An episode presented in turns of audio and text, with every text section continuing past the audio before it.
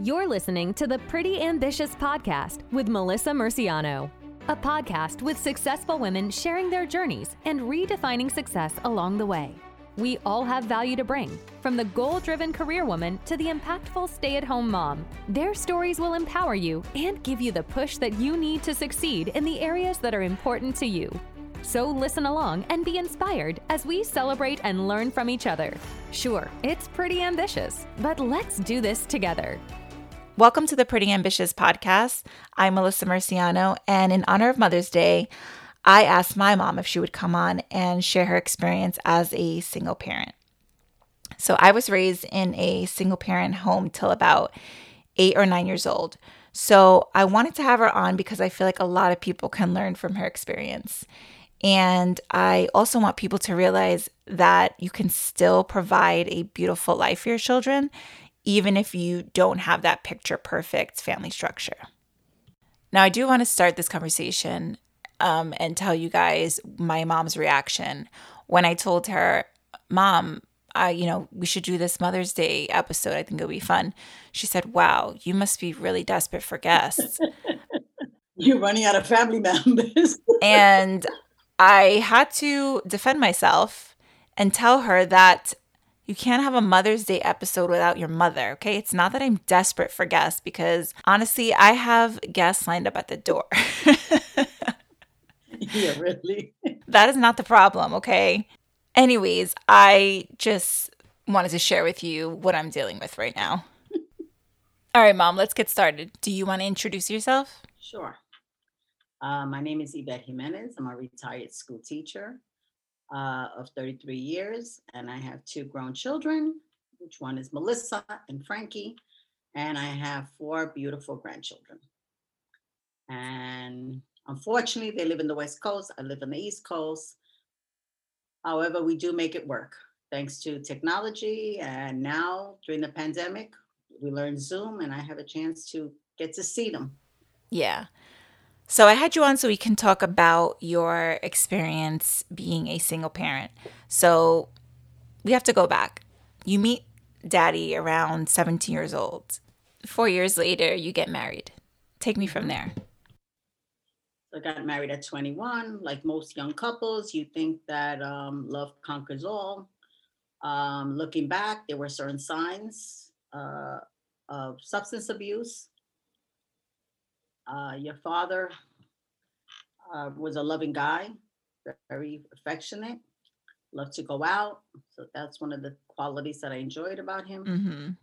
And to be honest, the first time we went out, he told me that he did drugs before he went into the service. Because when I met him, he was 17, but he was in the service.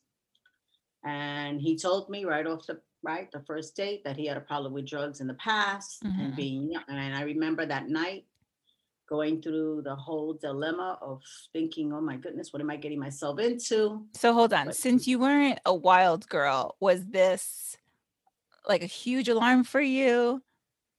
What were you yes, thinking? i mean it was a huge alarm because first of all i got caught up because he told me and he wanted to be honest.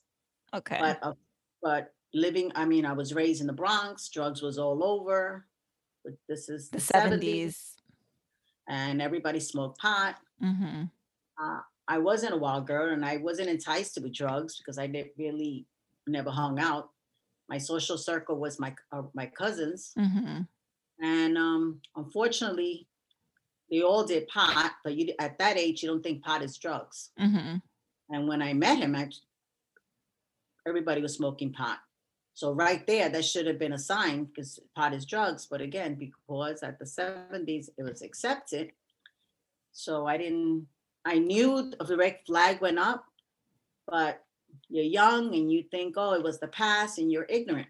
I mean, and he's 17. So you're, I don't know, in my mind, I would just be like, how bad could it be at 17? right you don't think about that you know i was raised i mean i wasn't at this time i wasn't raised in a christian home but i was raised in a very loving home with two parents parents who who tried their best to do the best they could for us uh, my dad was very responsible we weren't on public assistance that was frowned upon so we didn't know i mean back then that addiction was in my home because my father was an alcoholic, but because he was responsible, I didn't see it as that. I what do they call it? Like the functioning alcoholics? Alcoholic because he was very he was responsible. He always provided. We went on vacations. He did the best he could. However, he wasn't he was absent though because he drank. Um, so anyway, so then at 21, we decided to get married. There was a lot of red flags through our relationships. We broke up in the middle of, I think we broke up like for two months because I realized that he was getting high and even though, you know, he it was on and off. And again, I rationalized it that it was pot and didn't see that it really was more than, than just pot. Mm-hmm. And then we got back together and um, because I had invested so many years and I was young, I didn't date a lot. You think love conquers all, so we get married and we. So you got married at 21. So we got married at 21. My parents blessed us with a beautiful wedding. Wedding. Um, I was the only daughter. I have a brother. I had a brother, so my parents were able to really give me a nice dream wedding. Uh, my parents were were not accepting of the relationship, but at the same time, my mom tried to be open minded. And wasn't it um, because you said um because we talked about this a little bit before you said um you had an agreement that you would fill it, finish college right i was i was i was working on my bachelor's and i got married six months before december before i graduated now looking back that sounds so crazy but i remember my parents agreed to the wedding if i made i promised them that i would finish and i did and i was serious about it unfortunately i didn't um I say unfortunately because I should have seen some signs and some red flags. I was in a serious my birth control, and six months later, I can I conceived uh, my my my firstborn, Frankie. And, my, I mean, when I'm hearing this, what other people are probably hearing this, they're thinking, "So what? You're married. What, what's the problem?" Right, I was married, but there was drug addiction. He wasn't stable in a job. When we got married, instead of waiting till he was stable, he, he worked for UPS and he was going to school. He was working on his associates. And I was, you know, and you think, oh, well, we working, going to school. You think, oh, we could handle this. But what I didn't see was that there was also substance abuse and he was getting high and he dropped out of school, which should have been another another flag. Uh-huh. Dropped out of school. Um, then he he kept, you know, losing jobs. Okay, so now you're pregnant. So now I'm expecting. I have a husband that's not responsible. Were you feeling stressed at this time already? Yes. Well, when I, I graduated in June, I, I majored in education, but unfortunately, since I didn't really have any other educators in the family or people to guide me, I didn't pursue my career immediately. I, I got a job at Consumer Affairs, and throughout that employment was that I realized that I was expecting. So I worked for most of my pregnancy until the end. And during that time, um, your father was in and out of different kind of work. He was on you know, all these different excuses, and the flags were there, but I didn't see it. After I gave birth, um, the marriage was rocky then because the, the drug addiction was was taking started to take place, and then three months later we got evicted, and that was a huge disappointment. And I used to pray, thought God was going to perform a miracle, and we had to move in with his friend and at that time also, we had applied for public housing. And since he was a veteran, he was able to get it. But we had to wait three weeks. And that was the three weeks that we stayed at his friend's house. Getting evicted was a very humiliating thing. It was very mm-hmm. it was very discouraging. It was it was a difficult time. And it was my parents were really distraught at that moment. And I remember that when I moved, when we when I lost uh, um, when we got evicted, and I had to move to a friend's house. My parents were willing to take me and, and my son in, but not him. But being young, you realize, oh, I'm going to have an apartment. So I didn't go with my parents and I went to the friend's house. Were you tempted to go oh, to yeah. your grandma's house? I was because I knew that, you know, I had never experienced anything like that when I was growing up. We didn't mm-hmm. have a mm-hmm. lot, we didn't have a lot of money, but there was always some stability. My parents were, my father was very responsible. And um, so so now you have a baby and you're living. Now I'm evicted. Friends. I have a baby. And then throughout this time, he's in in and out of programs. Um, he goes programs. He comes out of programs, and um, then I decide to get my life in order. Get my life in order. Finally, seeing things for what they are. And with the help of God, I decided to go back to school and work on my master's. And my my mom, thank God for my parents, that my mom I would take my son to the Bronx and he would stay with my parents for two nights. It would be like from Tuesday to Thursday. And, and where I, are you traveling? And I was traveling, I was living in Queens. So I was going from Queens to the Bronx. And at that time, I also had a car. And unfortunately, because of different problems, when I got married, I, I my parents had bought me a car right before I graduated. And when I got married, mm-hmm. the car and the car payments came along. and there was another dysfunction with that because um, because of his addiction, he got into a lot of tickets, and we find that the car broke down, and we finally lost the car. So here I'm in Queens. Now is Grandpa and that my father livid? Huh? My father was he? We always laugh. There's a joke because he had to go face the tickets, and the judge said, "Who's who's Joaquin Vidal?" Because that's the name of the car, and he said, "Well, Joaquin Vidal has to pay the tickets." And it was a lot of tickets. And my poor father always resets this story. They said, Who's Joaquin Vidal? My father would say, I am. Well, Joaquin Vidal has to pay the tickets. And that's one of the first things that really broke my heart because of my bad choices and not being wise. It affected. So when someone's in drugs, it doesn't only affect the person that's using, but the family. Also, there's a ripple mm-hmm. effect. So that was just one of the things that I should have opened my eyes and seen, but I didn't. And then um, I go back to school. I'm working on my master's. Um, the following semester, we decide that it's better for my mom to stay, and my mom was willing to stay twice a week. She came on a Tuesday, left on a Thursday. Wait, was Daddy with you at this time? Daddy was with me, and he was very supportive. Okay. I mean, I know that he had his problems, but one thing I want to say, he was very supportive, and he was a reader. He was always reading. And I remember taking some classes, and there was one class I was struggling with because I used to struggle in school, but I had the determination and I had the Lord by then. So I knew that I can do all things with his help. And he really helped me. And I remember one incident, one class where I used to be in the class, I take the tape the session and I still was unclear. I would go home and play the tape. And then he would just go, but it says this, this, and this. And I would be so amazed how I was in the class listening to it the third time around and I was still unclear and he just heard it once. So it really showed he was very capable, but unfortunately, because of addiction and other situations, mm-hmm. he really didn't do much. He could have really gone far. But anyway, I'm working towards my master's and then I I I finally put my foot down and I want and I asked him to leave. We separated. And then shortly later, I realized that I was expecting my second child, which is you, Melissa and I always state that if it wasn't the fact that I was a believer, if I would have been in a different social circle where they would probably would have been encouraging abortion, I probably would have got gotten had an abortion because at that time it was devastating because I had made I had made up my mind I was going to get my life together. I had a BA, so all I needed to do was get my master's, and I was going to make money. Mm-hmm. My life was going to be completely different, and having a baby was a was hard because I didn't want to be another statistic, Hispanic on welfare because I had to be on welfare because I had my son. Mm-hmm.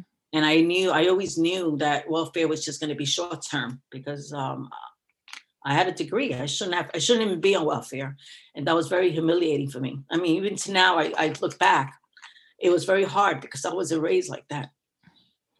Um, I know, mom, but that was the situation that you were put in. No, I know, I know, I know. But you know, it's a reality. I mean, that's why I didn't even want to talk about this because it's bringing up a lot of feelings that happened such a long time ago. Uh, and I, when I look back, I can't even imagine how I, it feels like it's a different person. Mm-hmm. And I'm amazed on how God, God carried me through. I give all the credit to God because God is the one that carried me through. Anyway, um, after so now you're pregnant with me. So now I'm pregnant. To tell because I remember you saying like it was really hard for you to tell your parents. Oh, telling my father. You know, my father was like so upset at me, like, how can you do this? And here I'm married. So mm-hmm. I can't even mm-hmm. imagine how it would have, would have been if I was an unwed parent. He was furious, like, because of course, you know, every parent has expectations for their child.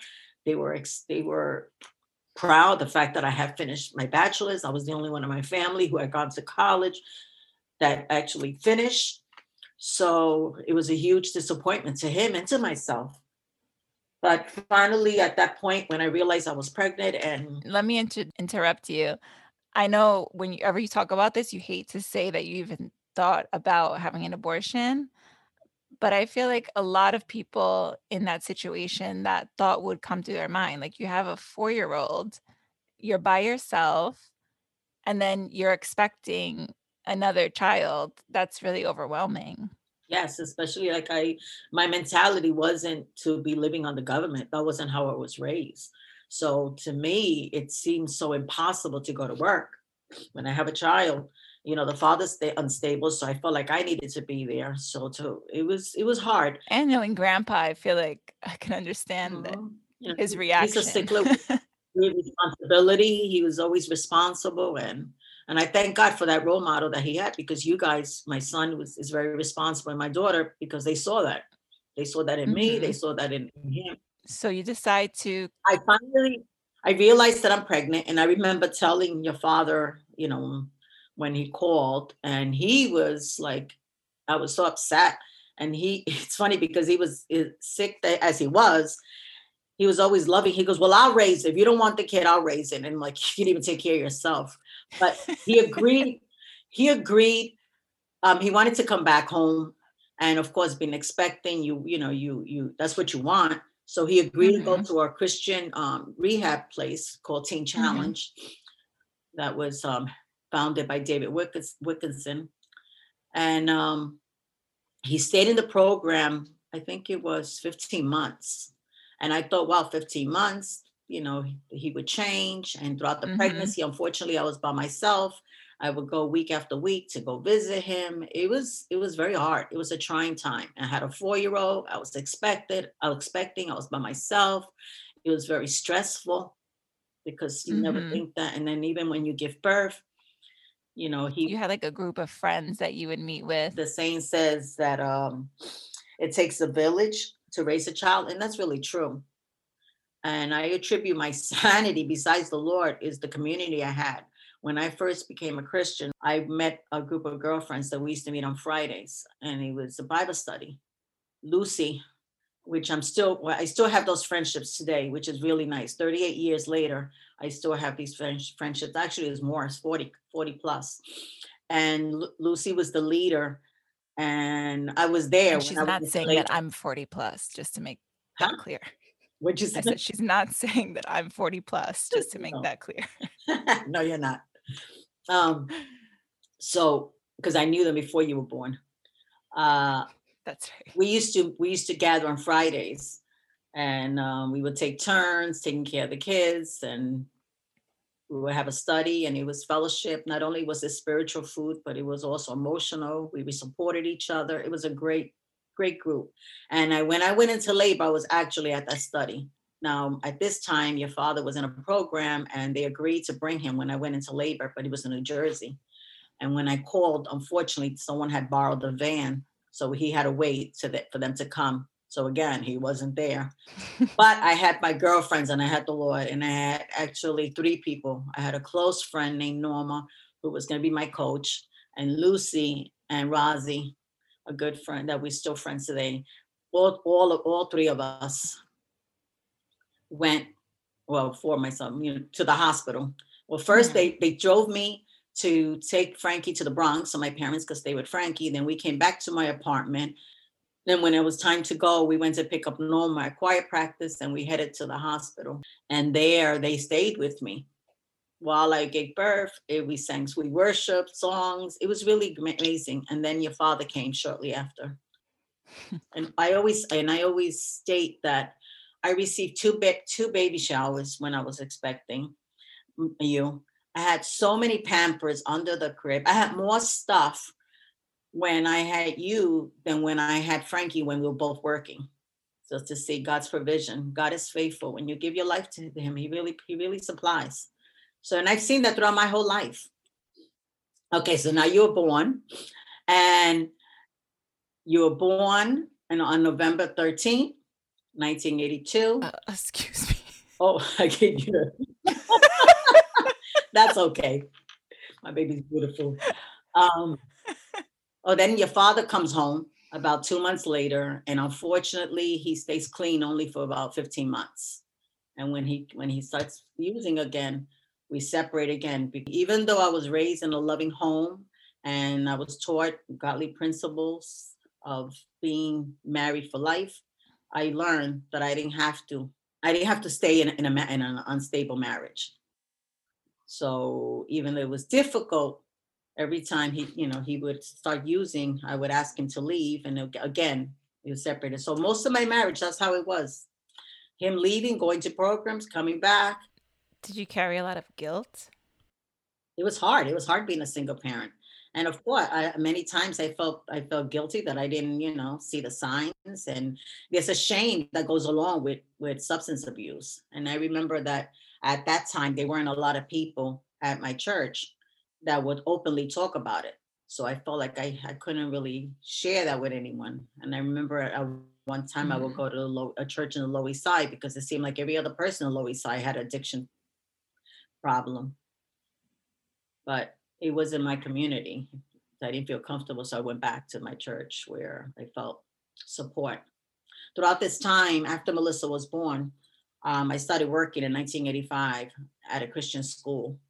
When I was working, I felt productive. I was in my field. So how how did you feel when you finally put your foot down for like you kind i'm sure you probably like all right this is enough right it's it's hard it's a hard decision for many people they thought i should have done it a long time before that it shouldn't have gone that far but for myself it, you know you have you know it, it's easy to tell somebody you know kick the bum out you have to you have to come to a point where you feel like this is it and it's not yeah. easy to take a stand to be by yourself to do it because even though they don't they're not there uh, financially, but somehow you a lot of women stay with men because they feel like they're there for them emotionally, even though it's a, it's a mm-hmm. toxic environment. And so those moments when I finally got the courage, because really it's courage and prayer to put my foot down, it was very difficult because he would say no and different circumstance. And thank God, you know, I would God prevailed and I was able to be by myself, but it was very difficult and then mm-hmm. raising two children, working.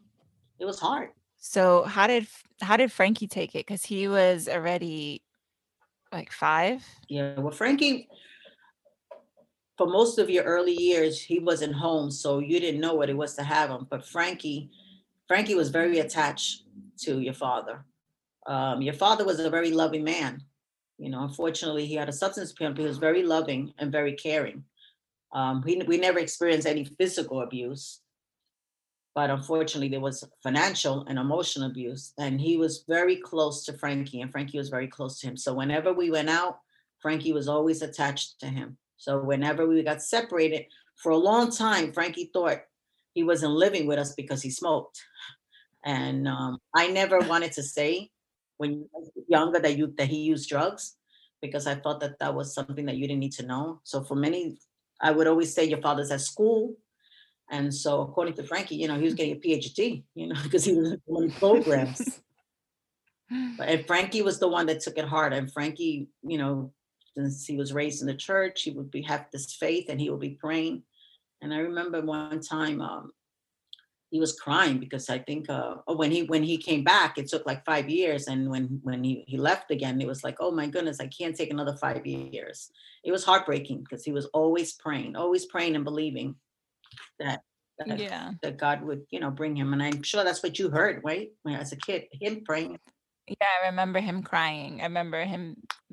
I guess you were talking to him, explaining things to him in the kitchen. I remember being on I think it's my bunk bed or something. And I remember listening, but I remember being confused too, like, what what's the big deal? because I never had him like that. So I didn't have that same bond. But I remember feeling bad for him, but I was just I just was thinking, what's wrong with me? Like, well, how come I don't feel this way? yeah, yeah. He was very close. I mean, he's still to as as an adult. I mean, we were different ages, so you guys were four and a half years apart.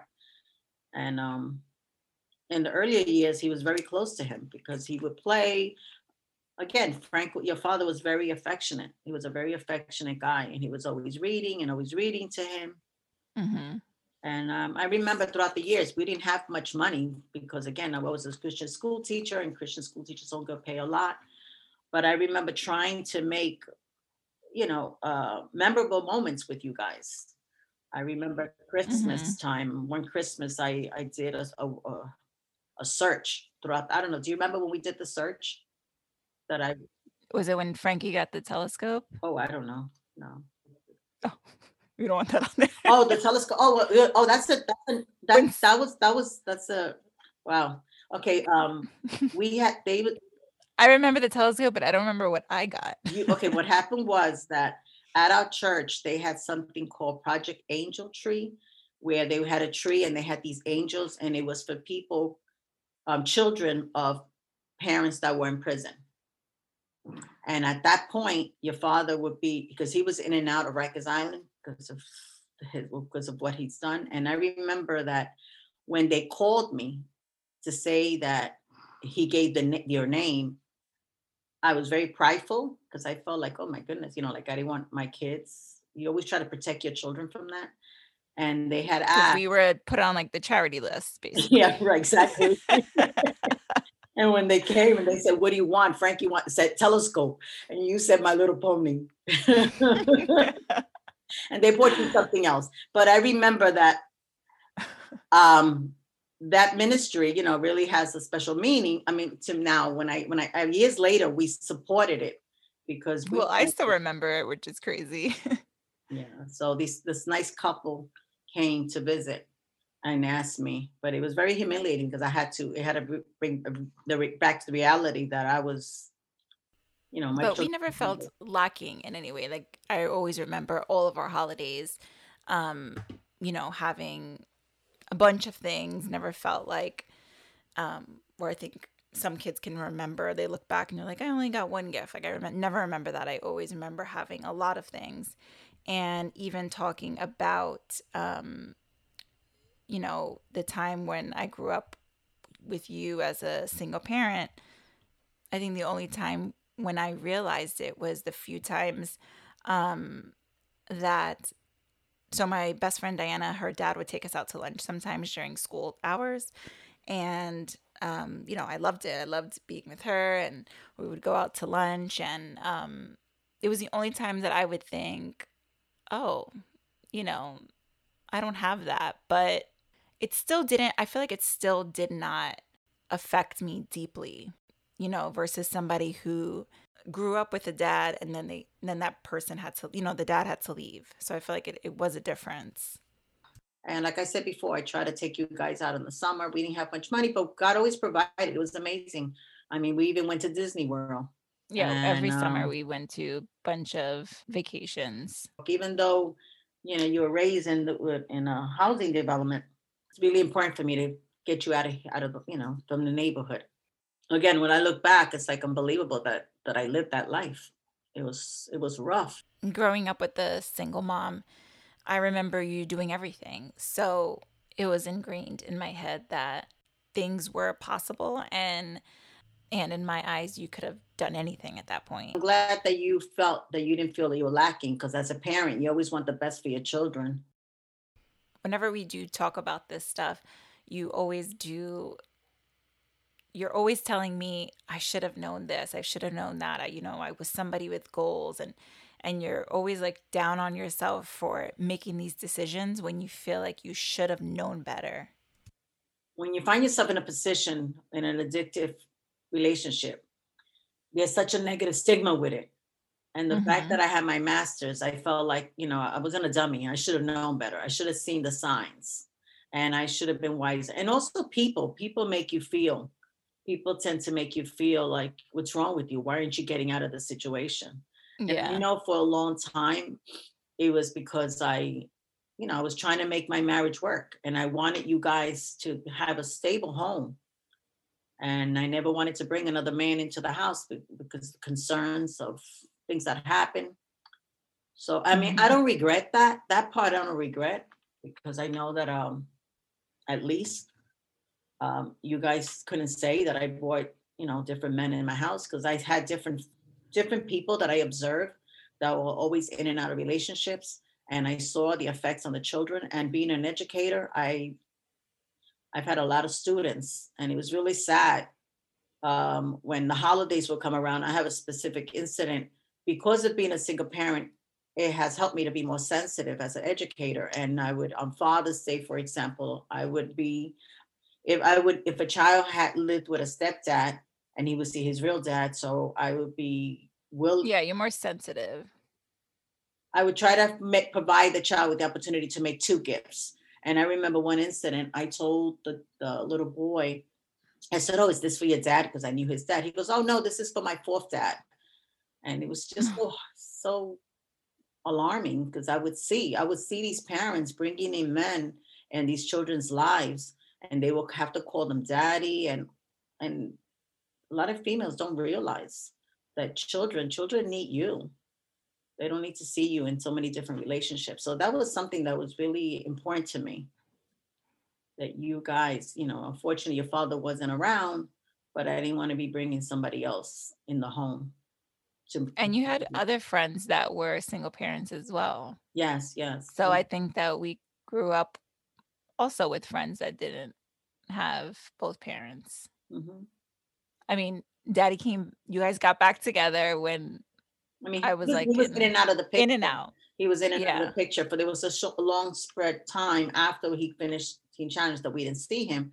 But then in 1990, we got back together again because he got his life together, and it seemed like he he had really learned because you always have that hope that that you know you have that faith that you feel that the person's changed, mm-hmm. and it was and he was always trying I have to say he was always trying to yeah to prove that he he had changed, and I also give God thanks that I felt blessed because he never blamed me. I had a lot of friends. I knew a lot of people that the the spouse was constantly blaming them, and the the poor children were torn. And he would tell them, he would tell you and Melissa, uh, mainly Frankie, that it was his fault, that he wasn't home, that it wasn't my fault, that it was he made bad choices. And I really mm-hmm. believe that's helped my that has helped you guys because you guys weren't caught in the tug between both parents. Okay, so that leads to my next question. What do you think are some of the things that helped um, us adjust as kids? Well, I think the community of the church, the fact that I had they were people around them. There was, uh, you know, the girls' club. There was the boys' club, where Frankie went away. He was with other men. He, um, the, the church had a baseball team where he was able to be part of a group. I believe that helped him. And then we had a youth group. So the community helped. Um, you know, if, if you're not part of a church, if you're in a part of a synagogue, some some community group, it's really important to get connected. I believe that helped him. And I also attribute the fact that I had a good family too. My father, my parents play a role. They were very loving, they were very supportive with the kids and my brother. Unfortunately, my brother passed away in 1999, but before that, he was very loving with my kids. So we had a we had a good um, support system. So my children knew, and it was very important for me to let my children know that I loved them, that they were loved, that no matter what happened, I would always love them, and I was always be on their court, on their side. So I'm hoping that all those things attribute to them, hopefully having good memories of their childhood. What gave you the drive to continue and not fall apart? Because I feel like growing up, maybe you did fall apart when we were sleeping or something, but I always felt like you had it pretty together. I feel like you never discussed your issues with us, which I feel sometimes some parents oh, do. That's good. Well, I try not to. Like I try not to mention the fact of drugs because I feel like that was something that it's something that children don't need to deal with. And um, again, I go, go, back to my faith. My faith is what what uh, gave me that strength to keep on going. And I wanted something. I wanted a better life for you guys, so I was trying to make it as stable as I could. So that drive of wanting to provide a better environment for you, I guess, gave me the strength to keep on pushing. I mean, I feel fortunate that I, mm-hmm. because of the fact that I had a bachelor's, that I had education, that I had something to fall back on. It wasn't like the typical story that mm-hmm. you know you mm-hmm. get married at 17 and you, you drop out of school so the person has to now go to i had a degree so i had something to fall back on mm-hmm. i decided to work on the christian school because i wanted to be number one it was just it was, it was part of my church so it was ministry and i wanted to be close to you guys i wanted to be able to it, it was great being able to go together see you at lunch and I, I it was a it was like a community it was a family environment especially in the earlier years yeah and i think that you mentioned bef- a lot of times when we talk about this you mentioned that you have a lot of regrets but i feel like it it has shaped me and Frankie into the people that we are because I'm more empathetic, I think, to people. And even I remember daddy even talking about homeless people, and he would say,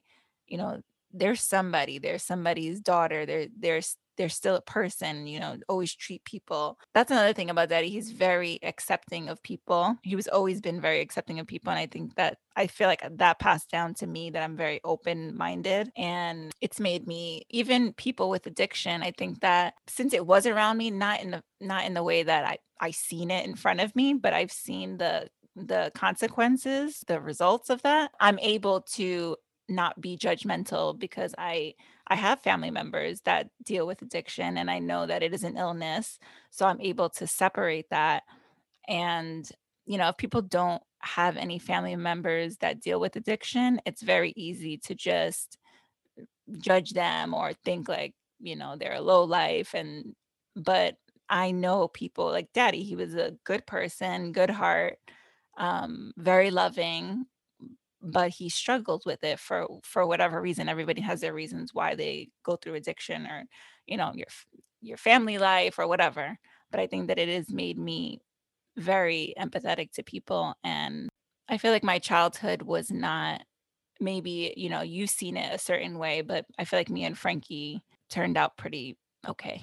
And looking back also and reflecting about it because of the fact that i was i experienced addiction it made me uh, sensitive as a teacher. I feel like it made me a better teacher and had more compassion. And many times I had parent conference and it turned out to be a counseling session. I was able to, to give some parents hope and share a little bit of my story.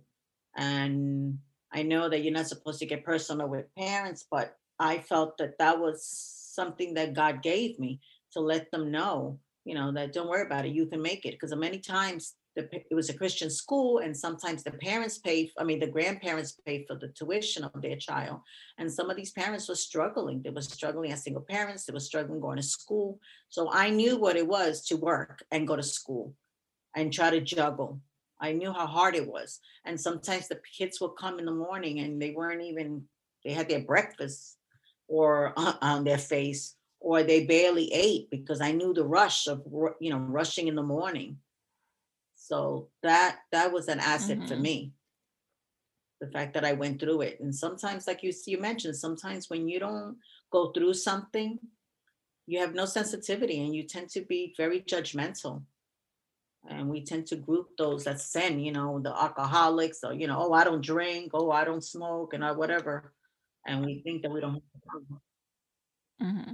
I mean, and even even being around addiction, meaning it be, being in our family, it made Frankie and I um, stay away from it. I think. I think it, we saw it as like if anybody that I would date would do anything, I'm just. It was already like red flag, red flag, and even when I started dating my husband, he was so responsible in that aspect that that's what attracted me to him.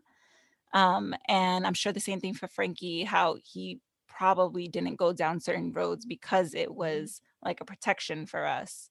And I think um, also because your father always he was open with that. He would say, I have it, this is this is I'm the one with the problem. Yeah. And that's again, I say that over and over because I saw that as a huge blessing because um he didn't blame me. No, but why would he blame you? What do you have to do with it? No, because a lot of times when there's when there's addiction or or conflict, and, and I, I've seen that in many couples, you know, you tend to blame each other. and you know it's your mother your mother's this or mm-hmm. your mother's that all these negative things and the child is left with the parent and then the child wants to be with the absent parent mm-hmm. because the, the, you know the grass always seems greener on the other side you mm-hmm. know you, you think it's going to be better yeah because the person is always talking bad about them so i i i i believe that that helped me that helped you guys mm-hmm. you know your worst nightmare is for your kids to go into that follow that route and both of you are responsible both went to school both you know, I'm very proud of both of you. Both of you have your degrees. So what, you know, I'm really, really grateful. And I think that you have done a good job with showing us that even though times can be hard, you can still overcome things. If I would say, "Oh, this is hard," you're like, "Life is life is hard, but it's not impossible." You know, and you always instill to work hard. I just always remember you just doing it there wasn't a question. It was just like, I'm gonna get it done. It doesn't matter. I'll figure it out. And I feel like that's what I got from you too. Oh, that's good. That that makes that's good to know. You always wonder if your kids ever, you know, they learn anything. And I'm glad that I'm glad to hear that that you don't that you you you have good memories. What advice can you give to single moms out there? Well, I have three or four things that I would like to share from my own experience that I think would have helped me. First, if you find yourself in an abusive relationship, seek help. It's really important to realize that it's not your fault and that you don't have to do this alone. Find, tell somebody, someone you confide in. If you're in a church, find, you know, confide in a pastor, a counselor. It's really important for you to do this for yourself you deserve it. And if you, don't have enough energy to do it for yourself, do it for your kids. Um, I know, like me, I always frowned upon divorce until I had to learn that just because I separate doesn't mean that I have to get divorced. And that you were pleased with me having. some people need to get divorced. You know, well, some people might have to, but sometimes that keeps you from making that step because it seems overwhelming and it's better to take a first step as far as taking care of yourself that's number one it's really important for you to take care of you and when you are in an abusive relationship you become as sick as they they are unfortunately mm-hmm. and you don't realize that your children are looking at you and what example i know for myself especially the last time around the final time i realized you know you were 17 I was still in this all those years, and I felt like, what message am I giving my daughter that I'm supposed to just put up with? And um, that gave me the courage. I couldn't do it mostly for myself, but for my children. And I wanted to have. It was better to be, have one parent in the home that's stable than to have two dysfunctional parents. Become you become again as sick as they are. Mm-hmm. The and then I just want to interrupt right here. And as a child, being on the other side of it, I want to say that sometimes you think, you know, you want to stay for the kid, but most of the time, even at 17, I remember when you separated, I was happy. Like, I was like, good. I know this is not a good situation. And I felt good about it. I know. I, I think you you came to me. You thanked me. Really? Because it was so unstable. I remember. I believe you came to me. She goes, "Mom, I'm glad you're doing this. You know, thank you." Well, because, um, well, I was I was seeking counseling, and the counselor challenged me, and she said, you know, he's not changing, and um, your daughter's only getting older, and look at the example you're giving her. I didn't even know you saw a counselor. Because at that time, I didn't really feel it, it wasn't appropriate to be discussing it with you guys. I, I remember, especially when you guys were younger, I didn't want you guys to feel that it was your problem, especially Frankie, being the male I know I used to hear, I don't know if it's part of the Hispanic culture, you're the man of the house. I despise that. I never wanted Frankie to feel like he was the man of the house. He was a kid. Mm-hmm. And I think, like I mentioned before, that I mentioned that he was going to college because I didn't want to put say anything negative about his dad. Mm-hmm. You know, no matter what, that was that was your dad. Um, and the second thing that I would share is it's really important to join a community get, you know, you again, like I said the first time I said before, you can't do this by yourself. Find a church, find um, find if you go to synagogue anywhere just find a sense of community because i know that that really saved me the fact that i had a church that I had a body of friends um, that i was able to, share and help me helped me a great deal i remember that i never paid for babysitting because we used to do it for each other if, uh, if I had a friend that had an appointment, we would, we would babysit for each other. Mm-hmm. And that was really a blessing because none of us had money to pay out. Mm-hmm. Child care, when I think about how child care is now, how expensive it is, it's, you know, um, there's nothing like having community. That's, um, and then the third thing I would say is that beware of falling into the trap of overindulging your kids. When when you're going through dysfunction or you know you feel guilty you want to give your children the best you mm-hmm. want to cover up with things and i really have to thank god for my parents my mom especially who taught me how to be uh, finances and and not live within my means and the fact that i worked at a christian school where i didn't have a big salary i had to watch every penny i had a budget and um, i'm so grateful that i didn't fall in the trap of you know, loading up my credit cards just to be able to give the best gift. A lot of times we want to get the best sneakers, the best outfit, because we feel that that's a reflection of us and love. And but what happens is when you try to get things, you fall into the trap of debt. And then when you start doing, then you start having to get maybe a second job. I know that um, there was a certain person in my life that worked a, a lot, a lot of overtime and and the person loved having nice things and had a beautiful home but unfortunately wasn't home a lot and when i would hear years later the children voicing that they wish that you know their mom was more at home. And i, I that meant a lot to me to be able to be available. And the fact that i didn't have all those debt that really that would just add more stress. So i think that's a trap that we all fall into especially you know nowadays we all want there's so many now it's worse than before because now everything is gadgets. Uh, but anyway i don't and i um, think we never felt lacking because we had so much so many experiences other than things. So the experiences are what i guess fulfilled us.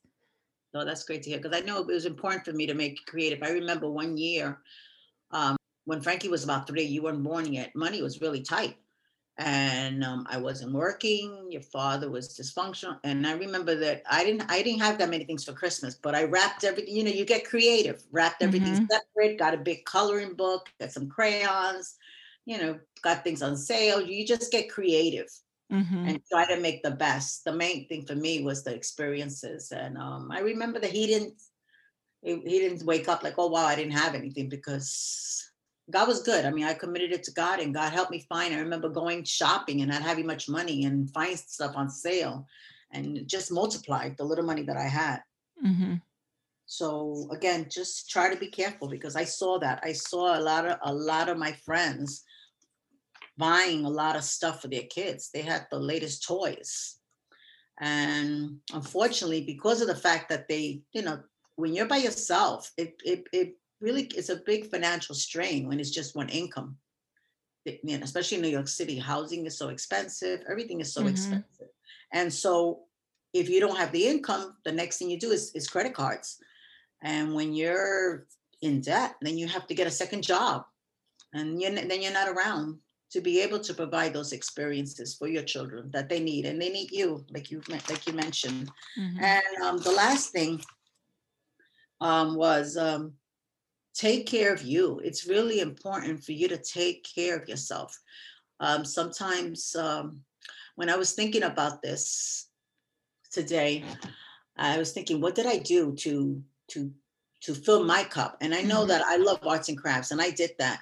But for many years, I was just working, working, working, working, and not really taking out the time to just, even if it's just getting your nails done. It's so important for you to take care of you because you can't I know that a lot of people have the mentality of, well, I deserve this. I should get this dress. I should get that outfit. Yeah, we do, but with reason. But there's other things that you can do that is not so expensive, you know, whether it's getting your nails done or fixing your hair. Or if well, nails not, are pretty expensive these days. I know, but you know what I'm saying? Or just doing it yourself. I mean, I'm, you know, painting your nails yourself, just fixing it is, is important for you to you know, give yourself that, that self care.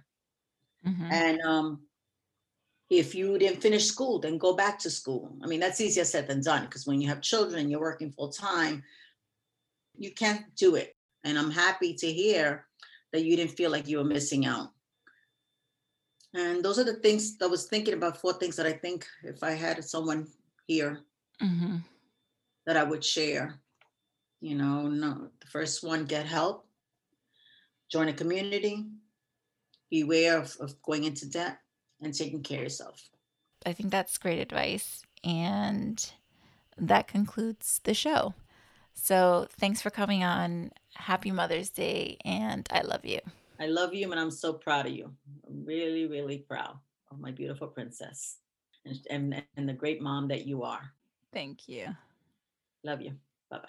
Love you. Thank you for listening to this episode with my mom. I just want to make a point of saying to all the single parents out there just because you know you may not be able to give that picture in your head of what you think a family should look like just because you're not able to do that it doesn't mean that you can't give your kids a great life because even though looking back it was painful for my mom to um, see everything she's been through but she did a good job of not passing that down to us and not allowing us to feel like we had to carry that burden. There are definitely things that you can do to make the process easier. She made it work through budgeting, through finding a community, um, by just not giving up and and being that example for us. I actually read a book maybe I think a year and a half ago. It's called Hold On But Don't Hold Still. It's by Kristina Kuzmič. And when I read it, I automatically knew this would be a great book for anybody that is starting over or newly divorced or separated or just restarting anything, or new career. It's an amazing book and it's really inspiring and she's very relatable. So I highly suggest that you check out that book. It's Hold On But Don't Hold Still. I hope that if you are a single parent, you can be reassured that your kids will be fine and you'll be able to fill in those gaps the best way that you know how. So, thank you. I really appreciate my mom for sharing her story. I know that a lot of these details she wasn't, she didn't remember. We, you know, I told her to think about it before we went to start recording and um, you know she got emotional at a couple of times because i think that she didn't realize how much she had overcome. Um, and especially when you're going through it you really don't give yourself credit. I'm sure she probably wasn't thinking you know wow look at everything that i've gone through when you're living it. But now you know that she looks back and she can say yeah, I should have saw, I should have saw this sign, I should have saw that sign. Just being able to see the strength that she had and you know how how me and my brother never felt like we were missing anything. And that in itself just shows that the right parenting, the great mom that we had. Happy Mother's Day to all the moms out there and I hope that you guys enjoy your day and I hope you guys enjoyed this episode. Thank you so much for listening. If you loved today's show, be sure to screenshot it and share it on your social. Don't forget to tag at Pretty Ambitious Podcast on Instagram. We would love to hear from you.